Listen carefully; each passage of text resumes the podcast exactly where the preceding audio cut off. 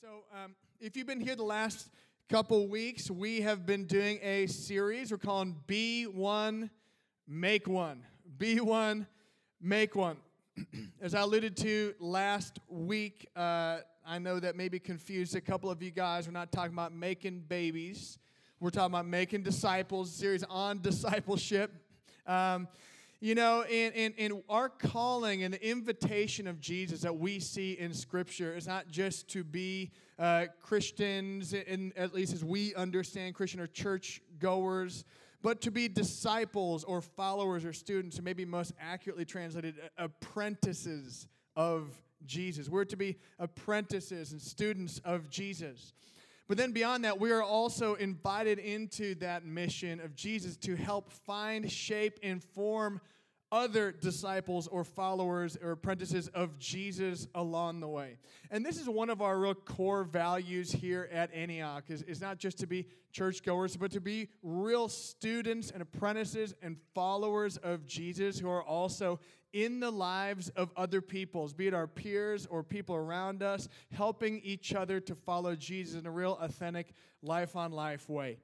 And I mention this every week, but uh, if we are going to grow to be more like Jesus, because of the work of the cross, and we're going to start to do the things that Jesus did and not just be bench sitters or spectators. That's going to be a messy journey, as I've been saying us, saying to us last couple weeks. It's not going to be a straight line. It'll be a non-linear, messy journey into becoming more like Jesus and learning to do the things that Jesus did. As I said before, I, believe the mark of a true disciple of Jesus means that we will fail, we will fall short, and we will mess up along the way because we're actually taking risks and we're stepping out in obedience to Jesus. And I, I know that uh, none of us love to fail, but it is actually, I believe, a real crucial part of our journey with Jesus. Let me illustrate. I was thinking about that this week. And really, when it comes to most movie plot lines, there's some similar themes almost. There's like, there's like two or three themes you'll see out there in movies. And one of those key themes is that you know everything's good at the beginning. There's some type of shared mission either there's a family or a team or something like that. But then somewhere along the way probably the main character you know he's on that mission or she's about that mission. And, and somewhere along the way, something happens, and the main character in their development process falters, falls, fails, messes up, maybe small or big, somewhere along the way, and this tension enters into the plot line, right?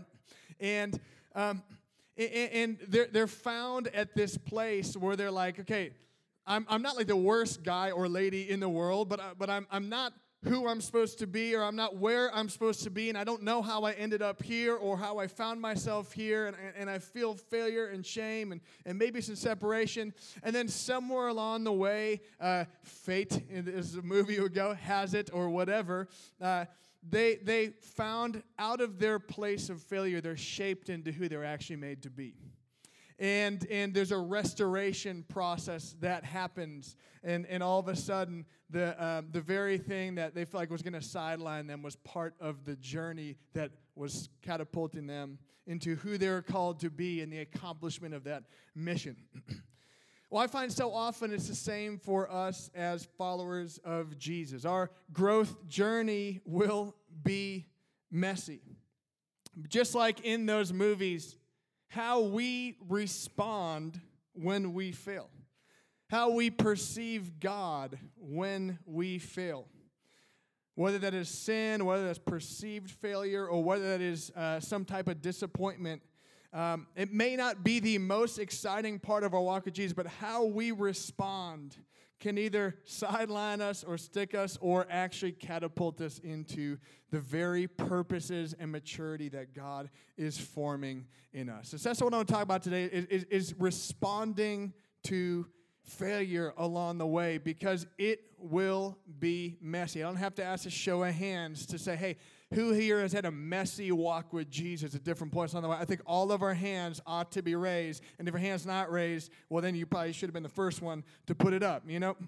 So, um, what I want to do today is, is, um, is learn hey, why is this significant in our lives? And what how does Jesus respond and how do we respond uh, in the midst of that? And we're going to look at the life of Peter to see that. We've been looking at Peter a few different points along the way. We're actually going to look at a couple different chapters of Scripture, kind of play out this story of Peter's failure and restoration. We're going to look at Matthew chapter 26. Then we're going to skip ahead to John 21. So if you need a Bible, put your hand up. We'd love to put one in your hand.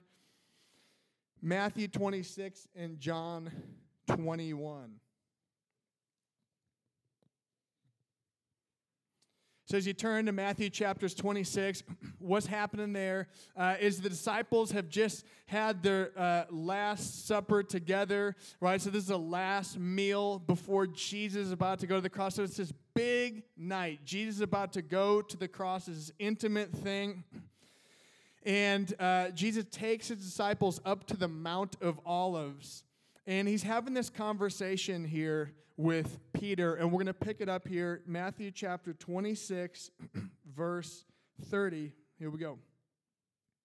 And when they had sung a hymn, they went out to the Mount of Olives. And Jesus said to them, uh, You will all fall away because of me this night.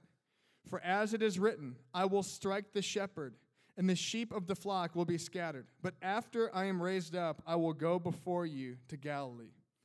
But Peter answered him, Though they all fall away because of you, I will never fall away. Jesus said to him, Truly, I tell to you, this very night, before the rooster crows, you will deny me three times. Peter said to him, even if I must die with you, I will not deny you. And all the disciples said the same. I love this, uh, this passage. Um, you see uh, Peter here, this kind of this, this just this picture, you know, uh, Jesus saying, hey, you're all going to fall away. And Peter's like, no, no, no. Like, I will be the man. I will not deny you. These people might fall away. And Jesus is like, no, like, actually, I'm telling you, hey, tonight's going to happen three different times, man. Let me just tell you. Let me break it to you. And Peter's like, no, no, no. Like, these guys, these suckers, they're going to fall away. But I, I'm going to be with you. And um, in, the picture here of Peter, you see, is, is I think he's deeply sincere I think he really means from his whole heart that, that he is committed, he's, he's all in with Jesus. But, but I think uh, what I don't see here is, is a trust of the Savior. What I don't see here is a real depth to his faith or a real revelation or humility or brokenness. I see a lot of passion, but not maturity. I see passion, but not trust and faith. And so, what is Jesus doing in this passage? I alluded to last week. It's always a great question whenever reading Scripture, and especially the Gospels. And what is Jesus doing? So, here you have Jesus kind of breaking the news to his disciples. He knew what was going to happen. I, you don't see Jesus here like, guys, here's what's going to happen. Like, I didn't plan for this. My whole plan is messed up now. Like, y'all really screwed this thing up. And Peter, you were supposed to be the rock, and you are the biggest. It's going to be bad right now. I don't know what to do. I got to go seek the Father. To, no, no. Jesus knew all along, right, what was going to happen, right? And so what you're going to see here is Jesus using Peter's failure to shape him. Jesus was literally allowing Peter's failure to happen as a setup so that Peter could come face to face with his weakness. Let me say it like this Jesus will use our failure to help us get in touch with our humanity so we can learn to trust his divinity. Jesus will bring us face to face with our failures and our humanity so that we can learn to lean in and trust His divinity. Because we'll never fulfill our purpose as individuals, or we'll never have intimacy with God, or we'll never walk into maturity as long as we're trusting ourselves.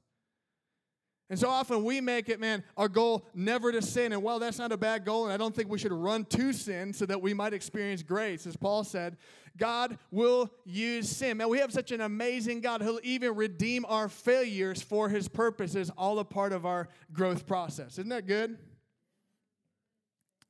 He is a good God. So I want to look a little more deeply now into Peter's failure and kind of learn from that journey. Let's turn to verse 69 and 75. So, um, what's happening here? You know, the disciples are praying, but they're supposed to be praying, but they can't stay awake. And Jesus is praying, and this mob is led by Judas, and Jesus is arrested, and the disciples are fleeing. And so Peter is now kind of following. He's been following Jesus. The scripture says at a safe dis- or at a, at a distance, kind of at a safe distance. And, and, and this trial's going on with, with Jesus. And Peter's out in the courtyard listening, kind of warming himself around this fire. And uh, let's pick it up in verse 69 here. now Peter was sitting outside the courtyard, and a servant girl came up to him and said, You were also with Jesus, the Galilean. But he denied it before them all, saying, I did not know what you mean. And when he went out to the entrance, another servant girl saw him, and she said to the bystanders, This man was with Jesus of Nazareth. And again he denied it with an oath I do not know the man. And after a little while, the bystanders came up and said to Peter, Certainly you too are one of them, for your accent betrays you. Then he began to invoke a curse on himself and to swear, I do not know the man. And immediately the rooster crowed. And Peter remembered the saying of Jesus, Before the rooster crows, you will deny me three times. And he went out and wept bitterly. So you can imagine Peter is in a low point. We're invited in to this kind of dark moment in Peter's life. Peter finds himself doing the thing he said he'd never do. He found himself becoming like maybe a person he's always tried to avoid being. I literally think out of a sincere heart, he pictured himself like, like the disciples falling away, a mob coming to Jesus, and it's like Peter and Jesus, and Peter has like a P on his chest, and he's like, Come at me, man. Like, you know, I will go with you and I will go to the death. Like, I'm going to die to him and, I, and I'm, I'm here. And here he is. You know, he was planning to face the mob, but he couldn't even stand up to this little girl and say his faith. And so you can imagine what's going on in his head. Man, just earlier tonight, I made these statements. I'm sure he's running them over in his head. I'm sure he's thinking, man, Jesus gave me this name and, and said that I would be the rock. And so now he's probably thinking, man, some rock I am. What happened to all that? Maybe he's thinking, man, this, this church that, that Jesus said I'd be a part of, of building, man, that plan's messed up now. Right? Who knows what was going on his head, but I, I, guarantee you he was in a dark place. I want you to think of that moment of your greatest failure, that moment you feel like you blew it and the plot line of Jesus for your life, right, was somehow blown. That was probably what Peter was feeling in that moment like, oh, dang. Like, I want to run from this. I want to scream. I want to hide. I want to get into the covers, right? I want to go uh, do something really dumb. That's what Peter is feeling right now. And it's in that place in our lives, just like I'm sure Peter was feeling, that shame and fear and doubt want to creep in. It's that place in our life where Satan comes in to question our identity. And it's because of that, that not if we fail, but when we fail, when we fall short, when we don't do like we said, or we don't do the thing we know to do, that moment and those times can be the make or break of our discipleship journey. Not if we fail or not, but how we respond to it. You see, when you blow it, when you fall short, is when fears want to sideline you. It's when doubting and questioning of your calling, of your character, of, of the purposes of God in your life start to come in. And it's when the enemy and his demons will come in and start to, to serenade your ears and your thoughts and your feelings that might even sound a little bit like yourself. What he does, he comes in, he questions God. Literally, one of his names is, he's the accuser of the brethren. He questions God. He accuses you. And, and literally, what you see in the garden, he came in and he he questioned, hey, did God really say? He'll question the word. He'll question God's character. He'll question your purpose. That name, devil, comes from two words, dia and balo. Dia means to hit or pierce through. Balo means to blow or to throw repeatedly. So that name literally means to hit again and again and again and again and again until something is knocked down or pierced through. That is Satan's strategy. And I guarantee you the times will come, the strongest and the clearest, or when you feel like you are failing or falling short, whether it's some sin in your life or you just feel like, man, I stink as a husband. I stink as an employee. I'm missing my calling. I feel behind in life. I don't know what that area is in your life that will get you to that dark place of Peter, but that is when Satan will come in and he will speak lies again and again, and he will come at you as long as you'll listen to him and until he knocks you down. That is his plan. Amen. That is that is how the enemy wants to take us out. And so what what will we do in that moment? Right? If the enemy wants to take us out this way, um, before we learn from Peter and Jesus, I want to first ask, and how, how do we respond, right? So we can understand how, how the enemy wants to take us out. We have a little self awareness about what do we do in those places or spaces of, of kind of perceived or actual failure. Kind of share a little illustration here. I, I, I um, I uh, lived in a house I, I, shared a few weeks ago. Uh, it was we had eight guys. We took in uh, a, a, homeless guy who was coming off crack and had given life to Jesus, who was uh, coming out of a gang as well. We had a dog. It was a crazy house. We had a, we had a lot of Jesus and a lot of craziness. Uh, the floors, as I was talking about, it's like there's like sloped floors. So, but we had this dog in the house, and it like had a gluttonous spirit. It was like it was just like this. It would get into everything. So sometimes it was clear and obvious. I was getting into like like the whole shelving unit in the kitchen would be knocked down. Like boom, you know, we all run like what is going on? And there's food everywhere, and he'd already eaten like a whole loaf of bread within 30 seconds. I don't. Uh, this dog literally had the mouth of a vacuum. It's like and just take it. Sometimes he was sneaky though. I mean, he uh, he. Uh, remember one time my roommate came home from. Uh, from his grandparents' house. His grandmother had cooked him like uh, had baked him like grandma's like special chocolate chip cookies. You know. Now, now listen, dogs are not supposed to eat chocolate chip cookies. This dog, he set them down quietly without us hearing about it. Within three minutes, he literally vacuumed up 50 chocolate chip cookies without anyone else hearing it somehow he was like immune and did not get sick. I, I, literally don't know what this dog's deal was. But, you know, it might have been sneaky, it might have been loud or whatever, but his response was always the same. Run his tail between his legs, literally every time. Every tail between, I can still picture. His name was Booker to this day. Tail between the legs, out in the other room. He, and he would literally go to these corners and just like sit here in shame. And I was like, this is a picture of sin, like right here. You have 50 chocolate chip cookies in your stomach and you're cowering in shame and you ought to be barfing all over the place. Like, what? what is wrong with this dog, right? But that's no different than Adam and Eve in the garden, right? That's no different, right, than any other, other one of us. And that was such a, a clear picture. We, we have things we have learned to do in that place of darkness. We have things we have learned to do and we feel like we fall short somewhere along the way.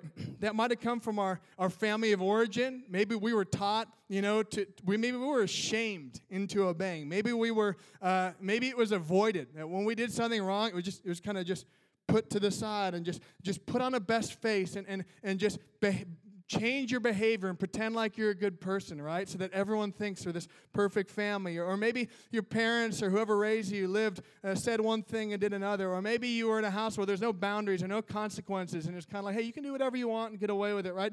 I don't, I don't know, but we were shaped by our family of origin. We we're shaped by our culture. Uh, and, and I think that affects kind of how we see God or how uh, we respond. I think so much of it could get kind of boiled down to maybe this two categories of response to two different ditches. You got a road here, and I think we tend to either uh, address our failure in our life through legalism or license, right? And both of these are ditches that will not be very fruitful, right? If we are in license, license is saying, oh, hey, uh, I'm, I'm loved regardless, which is true, but there's no standards of life. So it's, hey, well, I'm just going to avoid the sin in my life. I'm just going to kind of avoid that I'm doing that and kind of go over here. Or it's just that, hey, like, like um, maybe kind of a false grace. Like, hey, bro, you know, like, it's okay. You don't even need to talk about it, right? Because we are loved, but but it's kind of this just just it doesn't really matter how we live or what we do. And what that actually does, it creates confusion in us because God is truth and we're called to be people of truth and light, and it actually creates insecure people. We don't have consequences. We don't have boundaries. We don't know where our limits are, and we don't kind of get a clear picture of who we are. So we actually start to become insecure. Do my parents or do people or does God really approve of me? Because I know what I'm doing, and I know by the Spirit of God is wrong, but no one's talking to me about it, right? And so it's just avoided, and we become insecure, and we don't have any power to actually change. You remove the truth, there's no power for transformation. Well, legalism is is uh, basically behavior modification, right?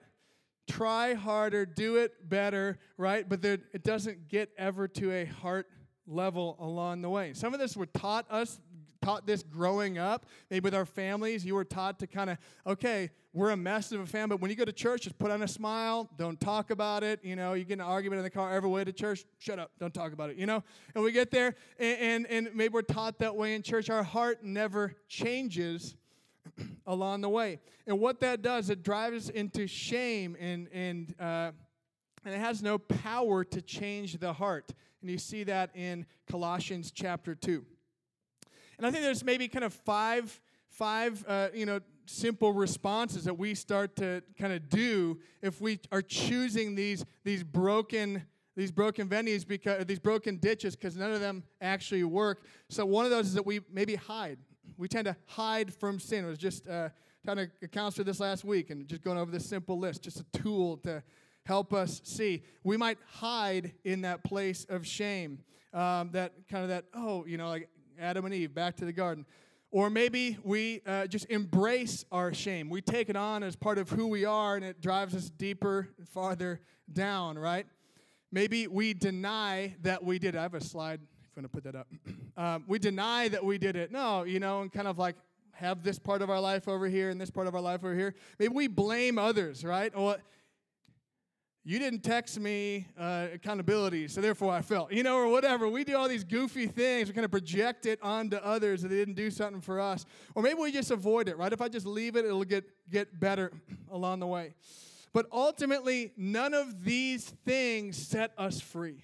None of these things draw us closer to Jesus. These are coping mechanisms, and these are, these are our own failed human attempts that the world, that our culture, that our families uh, have given us. And then we get these coping mechanisms out of there that never, ultimately, none of these lead us to Jesus. None of these lead us closer to God. None of these change the human heart. Uh, they're, they're either um, saying, hey, sin doesn't really matter, not a big deal, or it's saying, hey, it does matter and you stink and change yourself, right? Man, in a broken world, apart from Jesus, there is no hope. But man, in stepped Jesus. These are ditches along the way that we tend to go in, probably one or the other, but God steps into a broken world. I love John 1:14. How did Jesus come in? It says this, and the word became flesh and dwelt among us, and we have seen his glory, glory as the only son from the Father, full of grace and truth. I love that. Jesus didn't come saying, "Hey, your sin doesn't matter," nor did he come just holding your sin over your head and just leaving you there. He came full of truth and clarity, called out our sin, and then he gave us grace by the power of the cross. We need those both if we're ever going to be free. We need truth, we need conviction. So often we just want to feel better, right? But we need truth that goes deep, that penetrates our heart, that shows us right from wrong, because we will know the truth, and the truth will set us free. As it says in John 8, and we need the grace of God in that truth. When we realize we have sinned, when we realize we have fallen short, when we realize, uh, man, I'm not God, I need God, we need the grace of God. And we see that in the power of the cross. Romans 8, 1 through 2, I love this. There's therefore now no condemnation for those who are in Christ Jesus. For the law of the Spirit of life has set you free in Christ Jesus from the law of sin and death. Man, that was me. I was trying to go down that legalistic road years ago. I remember to this day in college being in the gym, just, just memorizing that passage, just getting in my head again and again and again and again to set me free. Jesus came full of truth and grace. You see him with the woman caught in adultery. He addressed her sin and said, Hey, sin no more. But he protected her from, uh, from, uh, from shame and, and forgave her and set her free. You see him doing that again and again, addressing sin and bringing grace in the midst of addressing sin and setting captives free. And ultimately, you see him going to the cross and in a broken and hurting world, taking on the sin of the world, not saying, hey, it doesn't matter, or let's just avoid it, or this is a big mess. He took on the sin of the world on the cross, on himself, and took its consequences and our consequences that we deserve. And he rose from the dead after his death on the cross, defeating the power of death. That is who he is. And that truth and grace that we see worked in the cross brings real freedom. So, what do we see here? We see a Savior who doesn't run in our sin when he saw a broken world. We see a Savior who comes to us. He came to the earth. He became incarnate. He ran to a sinful and hurting world. He ran to us in our mess, and He gave His life for us. Where do you feel like Jesus is when you sin? Running from you? Ashamed of you? Or is he running to you? Not with some false grace, not with some false avoidance, but with truth and full grace. Truth and full grace. That's who our God is. And so when we look at this story, I'm sure we know Peter was at a dark point, ready to give up, but God. But Jesus stepped in, and we're going to see Jesus respond in the same way as he came to the cross and came to be present. He comes back after again to visit the disciples again and again, numerous times. And when he visited the disciples, was he like, okay, you know, John, Andrew, James, Thomas, y'all kind of messed up? Like, y'all went away, but you didn't nominate, so you're good, Peter, out. you know, like, I know I said you the rock, but that thing you did, disqualified done forever. You know, no longer the rock. No, no, no. Jesus came and he came. He comes back to all of them, and he comes to to um, to the beach here this time. He's there. They're out fishing because they had pretty much given up on their calling, right? They just go back to what they knew. we know how to fish. We'll make a little money. They're not getting anything, though. Probably feeling like, man, we can't follow Jesus. We can't fish. We're not doing too well, right? And here comes Jesus on the beach coming to them. Let's read uh, Peter's response to seeing Jesus in John chapter 21, verse 7 and 8. I love this. It says this That disciple whom Jesus loved, therefore said to Peter, It is the Lord. And when Simon Peter heard that it was the Lord, he put on his outer garment, for he was stripped for work, and threw himself into the sea. The other disciples came into the boat, dragging the net full of fish, for they were not far from the land, but about a hundred yards off. I love Peter's response. Makes me think of my kids. Uh, oftentimes, when I come home, it doesn't matter how we left off that morning, they will literally throw down whatever they're doing and literally run to me and say, Daddy, and just run and jump into my arms. I was here in pre service prayer, and my daughter uh, came with my wife, and, and she comes running over to me and jumps up into my arms and just throws herself. I love it.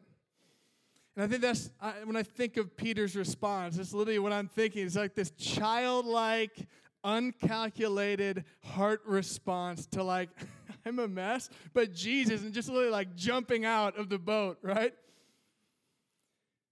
And I love that. He ran to Jesus. He ran to Jesus in his darkness, in his pain. He was uh, authentic, he was real, he would embrace it, and he took it to Jesus, not away from Jesus. And I love that he, he didn't waste another second. Right? Some of us, we sit in our condemnation. We sit in our shame. We sit in our failure. We sit with the voice of the enemy. We hang out with the devil for a good week. And we try and like clean it up. You know, like, hey, well, you know, I failed, so let me just kind of like ease my way back in with the Lord. And that's not all what Peter is doing. He literally, the moment he sees him, springs over to Jesus and jumps to him. And the other thing, and I've heard people say, well, you know, probably would have been faster to like be in the boat, and they probably got faster back to back to him. You know, listen, repenting and coming out to Jesus, it's always messy. You know, it's not some like slick process where we kind of like clean it up for a few days and then some slick like, I repent, Lord. Here's my super spiritual activity since I'm like trying to requalify myself, right? No, he he just throws himself. It was probably slower, it was probably messier, but like that's what repentance looks like. It will be messy. When we come back to Jesus, we bring our baggage, we bring our failure, we bring our lies we're believing, we bring whatever you got, you come bring it to Jesus. And I love when I see Peter just, he just jumps out into the water. And I want to contrast that for a second with Judas's response. Maybe some of you guys are familiar with this. Judas was the one who betrayed Jesus and handed him over to be arrested. Jesus, uh, Peter was able to receive the grace of God. Judas was so grieved by his sin and ultimately so prideful he couldn't he didn't allow himself to receive the grace of God. What did he do? He ended up wanting killing himself. His shame, his, his, his rejection, his self rejection, his, his perceived rejection from Jesus ultimately drove him to his own death. That is what the enemy wants to do is kill, steal, and destroy. One ran from Jesus in their failure, the other ran to Jesus in their failure. Which way do you go? Do you isolate? Do you hide. You're like, hey, I'm gonna hang out away from community. I'm gonna hang out away from God for like to like clean it up. Which way do you run and how's it working out for you? Jesus wants to set you free. And listen, it doesn't end there, it just gets even better. I'm going to pick it up um, here in verse 15. You see, once they kind of get settled on the beach, they got this big catch. And uh, I love Jesus' invitation in verse 12 is one of my favorite passages. He said, Come and have breakfast. It's a good passage. Um, so, so Jesus basically cooks up this kind of fish fry. They bring the fish. He had a fire already prepared. And what you see again here is Jesus' like pre-thought through plan. He had a fire prepared, and all of a sudden you're going to see this powerful conversation between Jesus and Peter. Let's pick it up in verse 15 of John chapter 21. When they had finished the breakfast, Jesus said to Simon Peter, Simon, son of John, do you love me more than these? He said to him, Yes, Lord, you know that I love you. He said to him, Feed my lambs. And he said to him a second time, Simon, son of John, do you love me? He said to him, Yes, Lord, you know that I love you. He said to him, Tend my sheep. He said to him a third time, Simon, son of John, do you love me? Peter was grieved because he said to him the third time, Do you love me? And he said to him, Lord, you know everything. You know that I love you. Jesus said to him, Feed my sheep. Truly, truly, I say to you, when you were young, you used to dress yourself and walk wherever you wanted, but now you're but when you're old, you will stretch out your hands, and another will dress you and carry you to where you do not want to go. This he said to show by what kind of death he was to glorify God. And after saying this, he said to him, Follow me. So, what is Jesus doing here? It's one of those times, again, like I said, Jesus has thought it through. He's got the fire prepared. He's got this conversation probably already planned out in his head. Jesus was, was very intentional to not just forgive Peter, but to restore Peter. What Jesus is doing is taking Peter into the details of his places of failure and inserting himself as Savior and Redeemer into the story of Peter. So, how so? You got a charcoal fire that they're having the conversation by, just like the fire where Peter denied Jesus. Three times, Jesus gives the opportunity for Peter to say, I love you, Jesus, just like the three times that Peter denied Jesus by a similar fire. There's two different Greek words here. Jesus said, Do you phileo me the first two times? Do you give me brotherly love? And the last one was, Do you agape me? Do you give me, uh, you know, perfect love? Peter was grieved, saying, no, ultimately, I, I, I, phileo you. I love you. I don't know if I'm if I'm perfect or or love you perfectly, but you, you know I at least phileo or imperfectly love you. And Jesus is accepting Peter's imperfection and giving him grace in that place. And on top of that, here they are at the Sea of Galilee in the same exact place where Jesus first said the words, Follow me. What does he say again? Follow me. Jesus steps in. He doesn't ignore some type of false grace that doesn't transform. He steps in and acknowledges the details of Peter's failure. And in each one of those, forgives and reinstates. And each one of those forgives and reinstates, and forgives and reinstates, and forgives and reinstates. Hey, now feed my lambs. And hey, just like it was at the beginning, we're going to go back to that point. Remember, before you ever failed? That's how my forgiveness works. Come follow me. Come follow me. Guys, let me say it to you like this failure is not final. I don't know where you're at today or where you feel like you're in the journey, but failure is not final. Jesus' redemption is greater than sin. Jesus' redemption always wins over sin when we run to Jesus in our failure. What you see here is that Jesus had a restoration plan for Peter's failure before it happened. And I believe if you are sitting there today and you feel like you're falling short somewhere failed somewhere along the way, I believe Jesus already has a restoration plan that he has in store if you will find him in it. A few years ago, uh, I, I, can say I, this is me many times, right? All I have to do is ask my wife. I tend to, uh, you know, get frustrated, then I'll then I'll beat myself up I feel like I'm not being the husband I'm called to do, uh, called to be, and then I'll isolate and I'll walk in shame. And God has had to teach me a, a, better journey and a better process as a husband and as a dad and as a friend because I do fail like the rest of you, and I'm on my own journey of grace uh, and finding His restoration. But one of those things that comes on is a couple years ago, I'd uh, found myself just in a place of accumulated discouragement. Things, not just from planning a church or being a dad, but just even from earlier in life, just places for whatever reason. I, you know, hit my uh, early to mid 30s and started kind of cropping up and just felt like, man, I, I feel like I'm not where I need to be and not seeing the fruit I need to see. And, and just had started to listen to the lies of the enemy and honestly just felt like a failure. It wasn't a moral sin. It wasn't something like that. It was just, man, I, I, I feel like a failure and I look to the future and honestly, I just don't have a whole lot of vision or hope or expectation for good. And so I, I took this retreat and just kind of like stumbled into the arms of Jesus. And it was like, Lord, here I am. I, I, I know all the right answers. I know what to do and things that have kind of worked for me in the past. So I feel like, God, you're like surfacing this deep sense of failure in my life. God, I, I don't I don't I don't fully know where to begin, but I do want to begin by being with you. and over the next couple of days, I had pages and pages, not only things that God was speaking to me through scripture, but things that God was speaking by the Holy Spirit. You know, I came in wanting answers. I want to know what is this going to look like and what's the future going to hold here and and how can I like make myself better because that's the way I love to cope with my failure. Like make myself better because I'm an Enneagram three or whatever, you know, and like I'm gonna like fix this thing and like paint a picture from the future for myself, right? And he didn't answer those questions. He came and said, "I'm loving you. I'm loving you." I'm preparing a way for you. I'm preparing a future for you. I know the plans I have for you.